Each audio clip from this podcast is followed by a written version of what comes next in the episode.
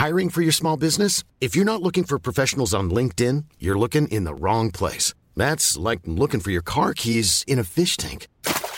LinkedIn helps you hire professionals you can't find anywhere else, even those who aren't actively searching for a new job but might be open to the perfect role. In a given month, over 70% of LinkedIn users don't even visit other leading job sites. So start looking in the right place. With LinkedIn, you can hire professionals like a professional. Post your free job on linkedin.com slash people today. There's never been a faster or easier way to start your weight loss journey than with PlushCare. PlushCare accepts most insurance plans and gives you online access to board-certified physicians who can prescribe FDA-approved weight loss medications like Wegovy and Zepbound for those who qualify. Take charge of your health and speak with a board-certified physician about a weight loss plan that's right for you. Get started today at plushcare.com slash weight loss. That's plushcare.com slash weight loss. plushcare.com slash weight loss.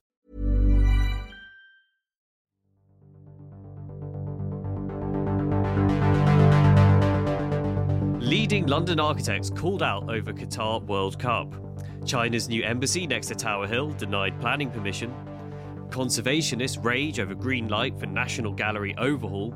And Open City names its new chair and board. My name is Merlin Fulcher. I'm an architectural journalist, and I'll be bringing you a roundup of this week's top London architecture news. Welcome to The Lundown.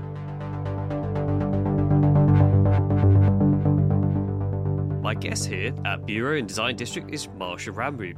Marsha is a journalist and the former director of inclusion at the RIBA. Welcome to the show. Really brilliant to be here, Merlin. Thank you so much for asking me to join. I'm really looking forward to this conversation. As FIFA World Cup Qatar enters its third week and England moves towards its quarter-final showdown with France, controversy continues to rage over the tournament and its architecture, which have been dubbed fundamentally unsustainable and a climate catastrophe. The seven-year-long construction project, estimated to have costed between 5.7 billion and 8.7 billion pounds, has resulted in eight stadiums. Many of them are designed by internationally celebrated architects, uh, including the London-based practices Zaha Hadid Architects and Foster and Partners. Qatar, the first Middle Eastern country to host the Games, has defended itself against multiple accusations of human rights abuses, which span from the conditions experienced by the migrant workers who built the stadiums to the attitudes towards the LGBTQ community. So, Marsha, briefly, what's this all about and why is it creating such a storm in London's architecture media? Well, I mean, it's just a massive story, isn't it? Um, there's so much to, to say about it. Um, and I think when we're thinking about issues of, you know, whether it should be happening what, what about the, the buildings that are there, the sustainability, the, the people who have died um, to create them? There are just so many things uh, to think about because ultimately, when it comes to inclusion, we're thinking, well, shouldn't shouldn't Qatar have the World Cup? What's wrong with, you know, spreading something as successful and as uniting as football into the Gulf? There's something really important about trying to do that. But how that is done and making sure that that's done in a way that feels like it is inclusive and respectful both of the local culture and of the understanding of wider cultures coming together is tricky. And what's kind of happened behind all of that is FIFA haven't really put the thought in to make sure that those considerations have been given proper thought. Gianni Infantino, the FIFA president, you know, gave this uh, extraordinary, you know, speech, this diatribe before the tournament started, arguing that um, who who are the rest of the world? Who who's the UK? Who's the US to criticise Qatar? And actually, you know, there's a real point there when it comes to human rights. You know how women are treated um, you know, looking at the moment trans lives in the UK, they're really worried about how um, the discussions are going around the Equality Act and gender reassignment being taken out of it. All those kinds of things, you know, they're real issues. The UN vociferously criticising the UK for its increase in racism since Brexit. I mean, they're, they're, these are real issues happening in other places. So, how can any of us turn to Qatar and say, you don't deserve to have the World Cup. You've got terrible human rights. But when you consider issues of human rights, you know, other newspapers, Guardian, for example, reported uh, last year more than 6,500 migrant workers from South Asian countries have died since um, Qatar got the right to hold the World Cup. Can that can that be defended by FIFA? Can that be defended by the architectural firms who agreed to support this idea?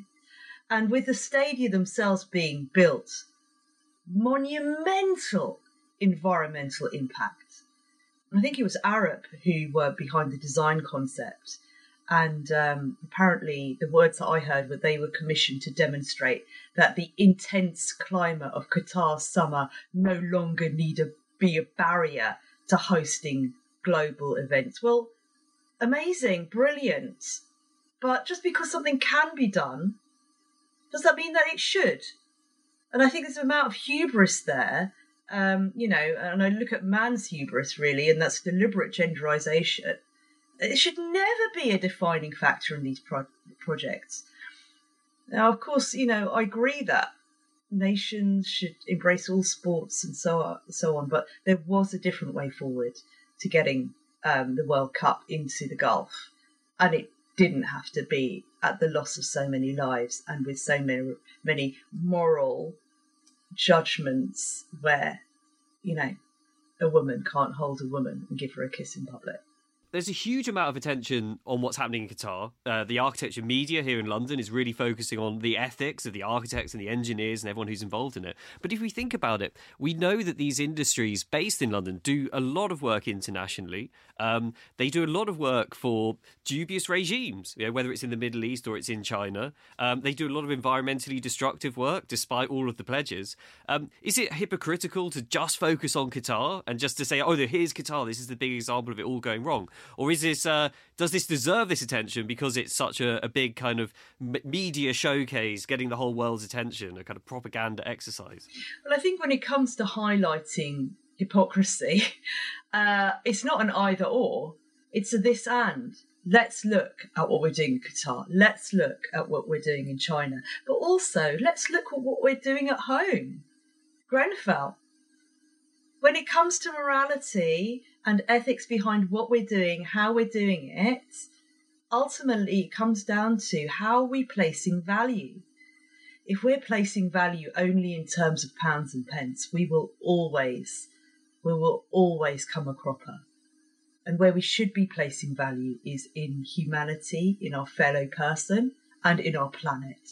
Because um, money is just a, a transactional um, tool for us. It should never be the means to an end. And if we're looking to cut corners so that we can get money in or pay money out, rather than looking at the impact of that spend on people and on the planet, then we, you know, as as a, as a profession, as a built environment sector, we will be letting down the people and the environment we're supposed to be serving as far as I'm aware, architecture is a vocation which is supposed to be for the benefit of the public and is supposed to be for the benefit of the planet. And so when we stray away from that, we're not really producing great architecture at all. And isn't that what all architects strive for? Of course. And, this is it. I mean, obviously, we're a media review show. So it's interesting to talk about how architects, in their own press releases, presented these projects. Uh, so, for example, uh, the Foster and Partners Lusail Stadium, uh, it, it's supposed to, according to the descriptions by the architects, represent a traditional bowl or a lantern. Zaha Hadid's Al Janoub Stadium uh, is supposed to look like a dhow sail. That's the traditional sailing boat from the area. Um, now, interestingly, uh, Rowan Moore, uh, he's an architecture critic for The Observer, uh, described it as a bit of a gift shop. Perhaps a bit condescending, but kind of like this idea that everybody has to liken their building to something else. Uh, if we're going to give the buildings a chance to justify themselves on their own raw architectural terms, what's your take on them? Uh, in terms of the visuals you've seen, uh, are you impressed by the architecture? what what Zaha Hadid architects, what Foster and Arch- partners have, have created out there? Well, I think at this point, Merlin, I really need to point out that I'm not an architect. so um, I, I, feel quite uncomfortable to, to, to give my opinion on those, only to say that I know that these firms have justified and do justify their involvement in morally and ethically sort of questionable projects with the view that, well, if we don't do it, then maybe someone less morally and ethically minded might do it. Um, and so um, I'm uh, less sort of bothered by what things look like and I'm more concerned about the impact on um, the local people, especially um, the context of the of the environment in which it's being set, the kind of resources that are used, and so architectural merit should never just be on aesthetics. There's just so much more to consider whether something is actually good or great architecture or not. And um, I think this is where there's a bit of a rabbit hole when it comes to what's celebrated around architecture. And shouldn't we be looking more at, uh, you know, these other elements rather than just the aesthetics? Actually, if we're really going to do something different, we need to think in a fundamentally different way about what it means to be a great architect we know there will be more mega events and more tournaments and Olympic games and so on, more football, uh, World Cups, and is there a way that events on this scale can happen in a truly sustainable way? Uh, is it that um, in the future we should be looking at reusing existing structure for everything? Uh, for example, would that be is that feasible, or, or does that um, actually take out the kind of economic development potential? No, London, London did benefit from a whole load of new rail infrastructure when it hosted the games. In, indeed, and I think that um, that one of the, the key selling points of London 2012, not that I think, it, you know, I'm sure there were many issues with it, but it was all about legacy.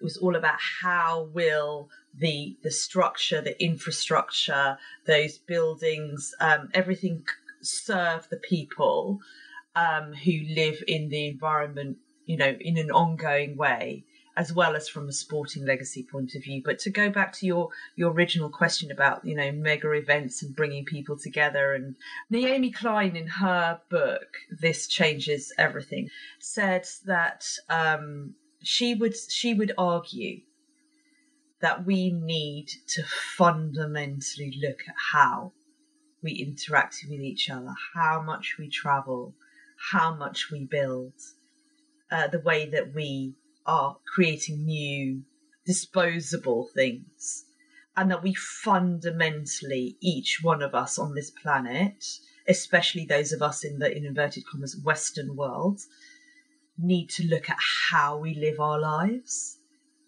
if we're going to have any chance of saving this planet. And so um, do we look at you know using you, existing infrastructure? Yes, but do we actually need to look at are we really going to be spending 220 billion US dollars on one sporting event when there's so much inequality in our world? Isn't that really the question? So Foster and partners, who designed the main stadium, the Lusail Stadium, um, in press releases they've sought to distance themselves from sort of responsibility for some of the things that have been uh, accusations surrounding the games. Uh, but just with this week, the practice has been unveiled as a winner of the competition to design the new King Salman International Airport in Riyadh, Saudi Arabia. It's another country which has been criticised for its attitudes to migrant workers and women's rights. So, Marsha, what do you make of this? I mean, it is the biggest architecture practice in the UK. Yes, and um, I would love for Foster and Partners to ask themselves some of these questions.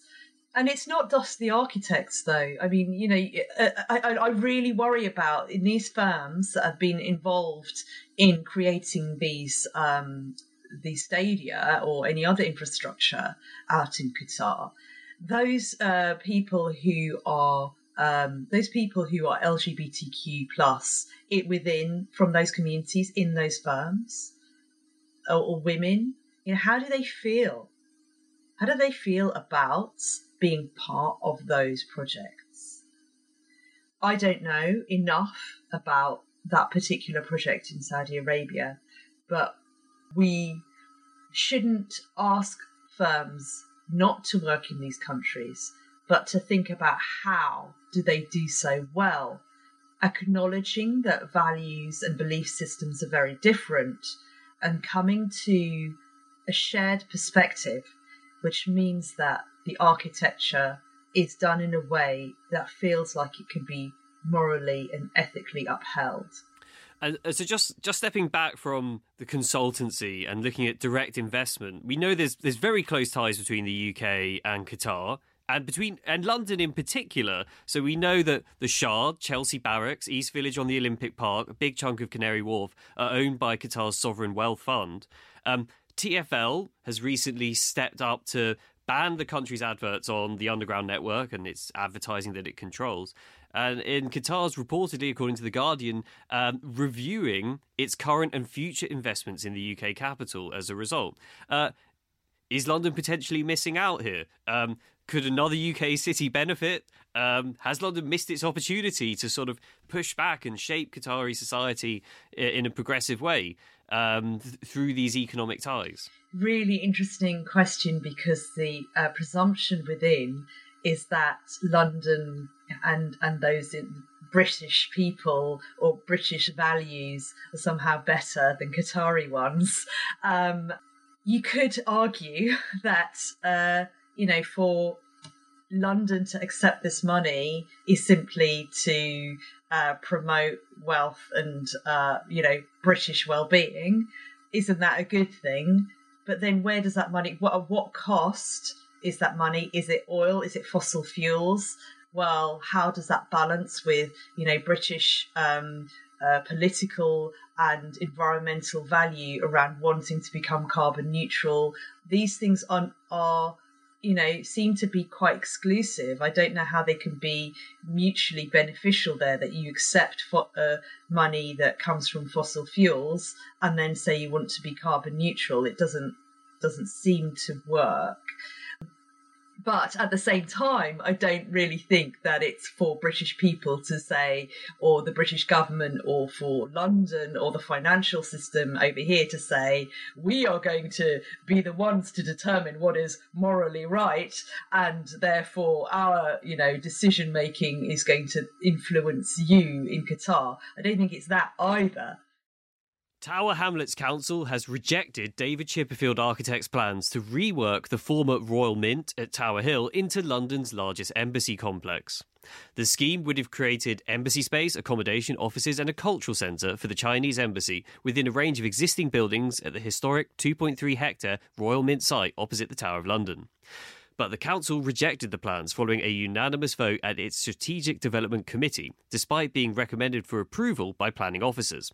This was reported by Will Ing in the Architects Journal this week, uh, where you can also find lots of visuals showing the proposals. So, Marsha, what do the designs look like, uh, and why have they proved so controversial? I think anything to do with the Chinese government in London is going to be controversial. And again, it comes down to um, different value systems and different beliefs and so on. I think there's so many layers to this. There's um, the, the, the way the Chinese government is in the world right now. There's the way the treatment of the Uyghur people. There's the way in which the governments in China tend to conduct themselves on the global platform. What does that look like? What does that feel like to British people?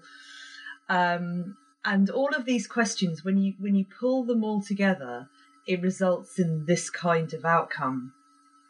It's interesting because obviously opposite 66 Portland Place, which is, is, the RIBA headquarters on yeah if you look at the visuals, I mean, it is quite an impressive bit of proposed architecture. Like, I mean, David Chipperfield, they're very good designers. Um, it's going to convert, uh, restore these historic buildings, which obviously sort of date back quite a long way and have played this role making coins uh, for for the UK. Um, and then there's some postmodern things behind it from the 80s, which rather than just being demolished, as typically happens, they're going to be reconfigured and converted and made to look all tasteful and fit in with the other stuff.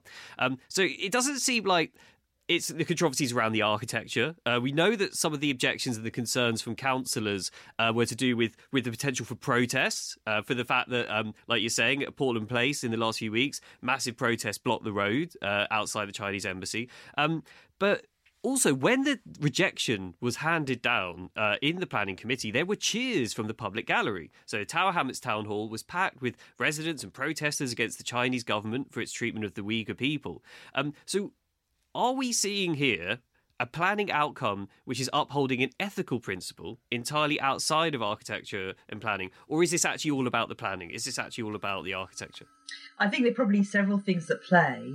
However, I do think there is probably, you know, you talked about TFL and the advertising Qatari things. There is something inherent in G- in the GLA, the Greater London Authority, TFL, that is more about morals and ethics than it is anything else. Because, like you say, you know, David Chipperfield Architects, the work that they're trying to do around um, this is, is looks amazing but it doesn't seem to be the architecture, like you say, that's in question. It's the client. So you're right. You know, it will ultimately, you know, it will attract controversy. You know that there'll be protest on a regular basis. Um, and you know that there are going to be implications for the wider community. And so that, so it all comes back down to the client. It's not the architecture. I think that's a really interesting change which um, can really force architects to think carefully about their clients and um, you know the moral and ethical dilemmas that they're facing and do some of that mirror reflection and holding up to say why are we really taking this job why are we really competing for it? Uh, is it actually just about money or is it really about you know the potential of doing something good because it would be amazing for all of those changes to happen to the mint and for it to be for um, a client that the firm feels is one that's going to really serve that society rather than be shut off from it because that as we know embassies are quite often very closed environments and that's it. it. It really is a very, very prominent building, and it's in like a very kind of symbolic landscape of big buildings surrounding uh, the Tower of London, which is obviously one of the most historic structures uh, in the capital. Um, now we, have seen a lot of embassy construction. The new U.S. embassy in Nine Elms uh, is a huge building uh, by Kieran Timberlake Architects, famously one that Donald Trump didn't like. Um, but over here, uh, we've got what will be an even bigger building. It will be the largest European embassy. Okay, so it's like a real statement. Is this an example of a building uh, and its placement and its architecture being used for, for propaganda purposes uh, by by the government that's commissioning it? There is a very strong argument for that, of course. And you know, it's not like China's not known for making big propaganda type statements, be it with buildings or events um, however, um, again, that is very much a British perspective. And so, yeah, we could say this is all about propaganda, but somebody else, somewhere else, would say something different. And I think if there's anything about inclusion that we need to come to understand, it's that whatever we believe to be true, the opposite may also be true, because truth can be incredibly subjective. And, and certainly, um, the planning decision coinciding with a lot of protests happening in China, uh, you could say that the UK, uh, a local authority in the UK deciding to reject that then was a propaganda statement in itself against China. I mean, there's some people on the flip side would say that this is all anti-Chinese sentiment. You know, this is perhaps like a kind of xenophobia um, in a part of London where there had traditionally there had been history of, of xenophobia, and uh, you know the Battle of Cable Street, and people had to to fight back against some of this stuff, some of these projected preconceptions that people were having. Now, is it really possible in rejecting something like this to to actually hold the Chinese Communist Party to account? I mean, is the is, is Xi Jinping going to look at this and then suddenly change everything? Yeah, no, but then that's not the point. I don't think. I, I, it's not about. Um, uh, doing something because you want to change the whole regime. It's about incremental steps to hold yourselves to account, to be able to look at yourself in the mirror and say, I made a decision that when in the bigger scheme of things, it felt morally and ethically um, the right thing to do. And Tower Hamlets Planning Council may well say, you know, given the human rights abuses, given, um, you know, the way things are in China right now, the way that people feel oppressed, um, given the lack of freedoms that some of them um, are experiencing, uh, this feels like the right thing to do right now. Um, but you know, you speak to Chinese students who are over here, and those who obviously choose to leave the country and, and who have the you know the wealth and privilege to be able to do so, um, well may well have a very different view. And I think it's really important that when we uh, look at uh, decisions like this, that we don't necessarily lump together the Chinese political system and the Chinese people. So last year, local politicians in Tower Hamlets they passed a cross-party motion in support of renaming some of the nearby streets uh, around the embassy proposal uh, to remember atrocities carried out by the Chinese Communist Party. So, for example, they wanted to have a, a street called Tiananmen Square, another one Hong Kong Road, Uyghur Court, Tibet Hill. Um, now, obviously, that would have prompted, if that had gone ahead, potentially you know, discussion and reflection on on these atrocities, some of them ongoing. Um, but obviously, the site itself, uh, where the Royal Mint Court now stands, that also contains you know several Georgian buildings, and these kind of reflect back on the UK's own imperial legacy as well, right? So, uh, you know, perhaps some people would argue that that building then becoming a Chinese embassy. Um, we know that in the 19th century, China uh, was uh, in, involved in the Opium Wars against Britain. Uh, that there was a lot of dubious practices happening uh, by yeah, British imperialism. Is this a kind of uh, a fitting response or a fitting d- start of a discussion for the UK to reflect on, on its own historic human rights failings? I think uh, Britain should uh, reflect on its own human rights and historic failings, regardless of what the Chinese are doing with their embassy. And uh, so it's somewhat, I d- I don't necessarily think it's a prompt. I think there's enough stuff going on in this country for that reflection to happen and to happen well, be it Colston or, or Rhodes. Um, you know, Angela Saini, who um, was lucky enough to speak to last year, uh, says that um, history is being rewritten and written all the time. And if we don't take in full understanding of the wider narratives, we're left with um, distorted perspectives on history and you know people worry about okay if we're going to look at Georgian architecture and where the money came from for that architecture uh, is that somehow doing that building a disservice? Are we are we somehow you know rewriting history? Well history is being written and rewritten all the time as we bring in different understanding and, and those different perspectives. And so that kind of reflection on our buildings where the money came from, how uh, our streets have been named, how our buildings are are their, their historical context. This reflection needs to be happening all the time, and actually, people need to be taking it less personally. you know, somehow. Uh, something that happened, you know, 300 years ago to uh, someone's ancestors doesn't necessarily mean we have to hold them personally to account for it what we need to do is ask everyone to really look in the mirror and say what is my history here? How can how can i account for it? And how am i going to move forward differently knowing that my values are different from those? Uh, because a lot of things happen within the context of the time.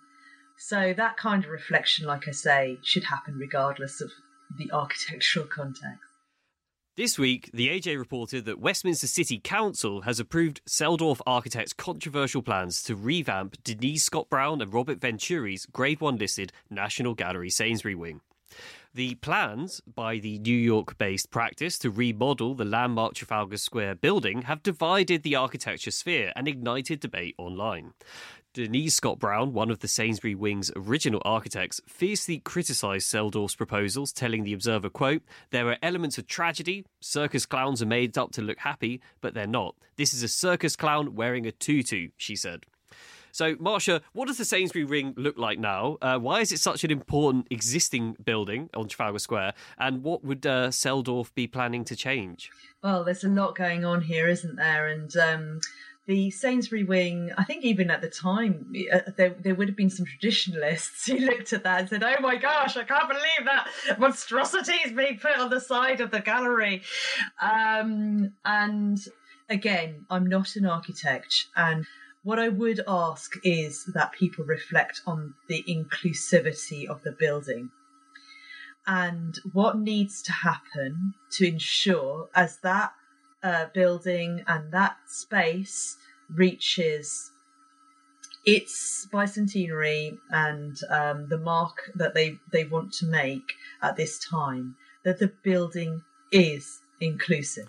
Yeah, it's interesting that you, you touch on the kind of impact of the building being constructed there in the 1980s because uh, it does have this famous backstory, which was that this very modernist architecture firm called ABK won a competition to design quite a high tech building. Um, Prince Charles, now King Charles, um, sort of famously lashed out and, and, said it would look like a monstrous carbuncle on the face of a dear loved friend. Um, that prompted a rethink. Uh, the brief changed, uh, changed, and then uh, um, Robert Venturi and Denise Scott Brown came in and with with the current building, and the current building is um, like very much like a, a, major moment in architectural history. It's the first building uh, that the pair of them designed in the UK. It's the only building they designed in the UK, um, and it kind of like fuses together postmodernism and the uh, historic references of the the building right next to it. How, what's your experience of going in that Sainsbury wing? Um, is it inclusive enough in its current format, uh, does it feel welcoming on Trafalgar Square? Because obviously, you know, a lot of money. We're talking about like thirty-six million pounds or so is going to be spent to make it more inclusive. Is it is it definitely broken?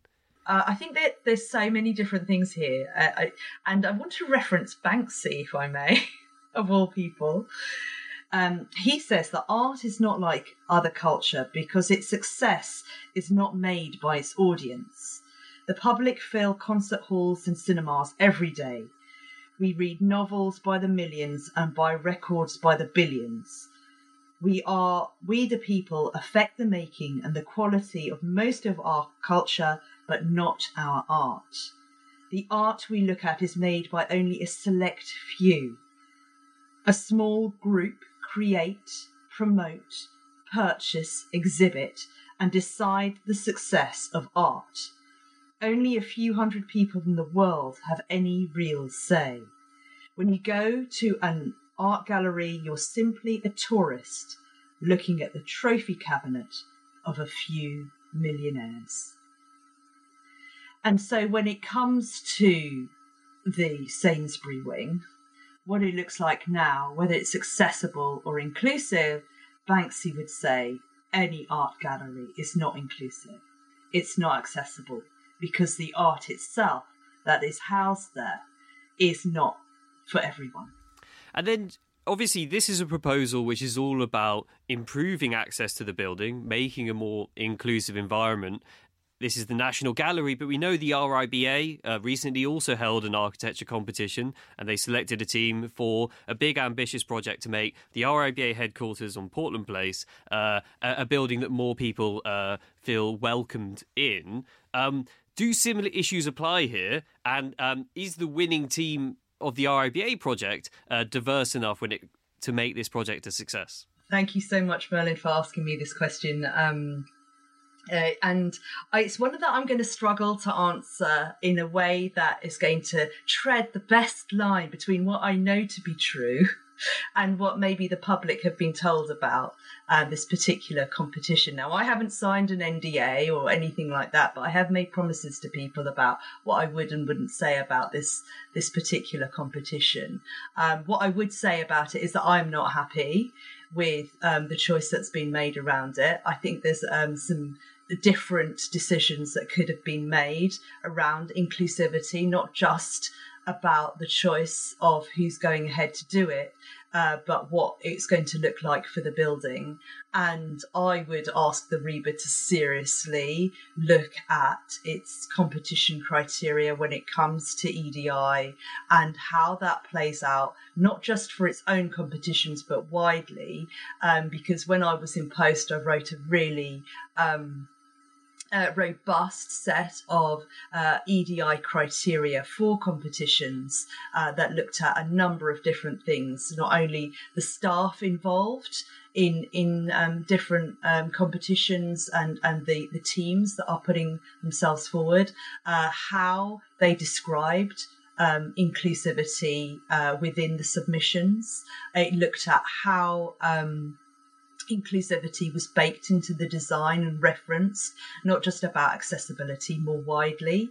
Um, the actual uh, credentials of those who actually did stuff around uh, inclusivity, not just spoke about it, and how they look to really engage with the wider communities and the context in the work. So it was a really robust uh, bit of competition criteria. Whether RIBA are actually using those or not, I don't know.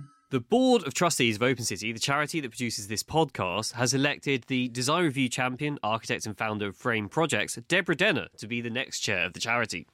Denner, who is well known across the industry for her leading role in running successful design review panels, will take over from the current chair, Crispin Kelly, in March and lead the Open City Board in its governance and oversight of the 30 year old organisation, including driving Open City's expansion into the West Midlands and with expansion of the Open House London Festival. Joining her will be Birmingham based Dav Bansal and Sheffield resident and director at Collaborate, Elle Dodd. Uh, they've both been elected as vice chairs of Open City. Um, so, Marsha, what do trustees do at charities and why are they so important? Hugely, hugely important. And the role of the non executive director, the trustee of a charity, is around governance. Um, there is a fiduciary duty, of course, and making sure that the, the books balance, um, but it's also about guiding and supporting and encouraging um, the staff who run uh, these organisations and helping set a strategic direction and vision for it. Um, really wish them all the best. I really do. Uh, obviously, Open City set up the Open House London Festival. Very, very famous for that. Um, we also have the Open House Worldwide Network. So, like 50 partly cities around the world which uh, host open house style festivals. Um, but what's interesting, the board, uh, we've got Dav and Ellie, who are both based outside of London, uh, joining in these these prominent leadership roles. So, why is it important to have diversity, whether it be cultural, gender, geographical, etc., on boards when it comes to successfully advising a charity? It's hugely important. Uh, diversity isn't simply about you know racial difference or gender or sexuality. Diversity is simply the mix of visible and invisible difference, and I really do always highlight geographical diversity um, as being a really important perspective um, because those in a London bubble can really think that everything revolves around London. Now, I'm I'm um, not well, I don't live in London. I live in Derby in Derbyshire. Um, so when I come down to London, um, it gives me a really fresh perspective and enjoyment of the city, uh, but also it gives me a wider understanding of you know the UK and the impact that uh, everything being London centric can have. So, really um, importantly, understanding the uh, cost of living uh, differences and the way that that can impact what your pound can buy you. If it can buy you anything in London uh, versus uh, what it can get you elsewhere is a really important um, perspective to have on on boards and so I, I think it's brilliant that that kind of perspective is taken uh, open city um, and other london organisations to really understand and reflect, or what does it mean to be in London? Uh, we're on to the culture section. We're fast approaching Christmas. Um, anyone who's subscribed to the Open City newsletter, you must subscribe to it, uh, will know that we have a lot of uh, really amazing gifts available from our online shop. Um, something that created a ripple recently uh, was the London County Council soap. Uh, a facsimile that we created uh, of the iconic bar of soap uh, which was distributed by the LCC to schools and other public buildings in its heyday. This has been manufactured uh, by the Soap Stars Brick 60. Uh, based in King's Cross, uh, listeners of the show as well. Uh, and it's with enormous pleasure that we can announce that we have commissioned a new bar of soap. It's the LCC replica in yellow, uh, in lemon blush. Uh, it looks absolutely stunning and it's a really good piece of soap. And you can buy it uh, at the Open City Gift pop up shop, uh, which will be at uh, Design District next week on the 13th of December, Tuesday. We'll be recording the Lundown Christmas Review uh, featuring Pete Bloxham, Sunny Malhotra. Ruth Lang, uh, Kath Slessor, and uh, chaired by our very own director, Phineas Harper. And there'll be a pop-up shop. So this is your big chance to get some some gifts last minute gifts uh, for all the london lovers in your life uh, including uh, the super cool new yellow soap. Um, marsha it's been an immense pleasure to feature you on lundown this week. Um, super insightful, and I'm sure our listeners will enjoy hearing the show.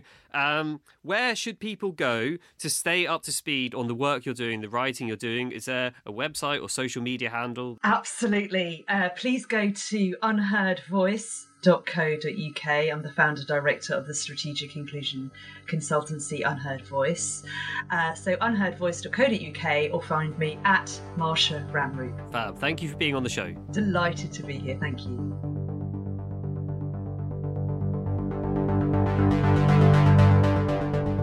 Listening to The Lundown, a show from Open City rounding up the big stories in architecture and the built environment each week in London. If you've enjoyed the show and want to know more about any of the stories we've discussed, we recommend subscribing to the Architect's Journal, which has covered all these issues and many more too. You can find the show on Twitter or Instagram at, at Open City London or by using the hashtag Lundown, L-N-D-D-W-N. Open City receives no public funding, so if you want to support our work, please go to open-city.org.uk slash support and sign up as an Open City friend. Open City is dedicated to making London a more open, accessible, and equitable city.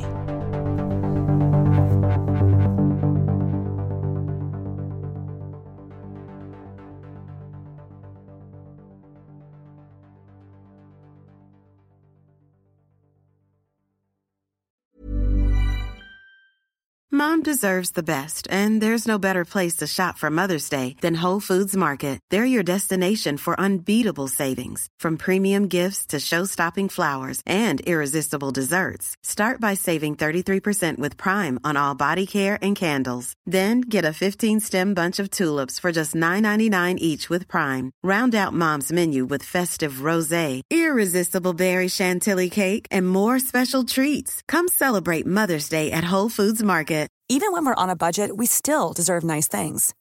Quince is a place to scoop up stunning high-end goods for 50 to 80% less than similar brands. They have buttery soft cashmere sweaters starting at $50, luxurious Italian leather bags, and so much more.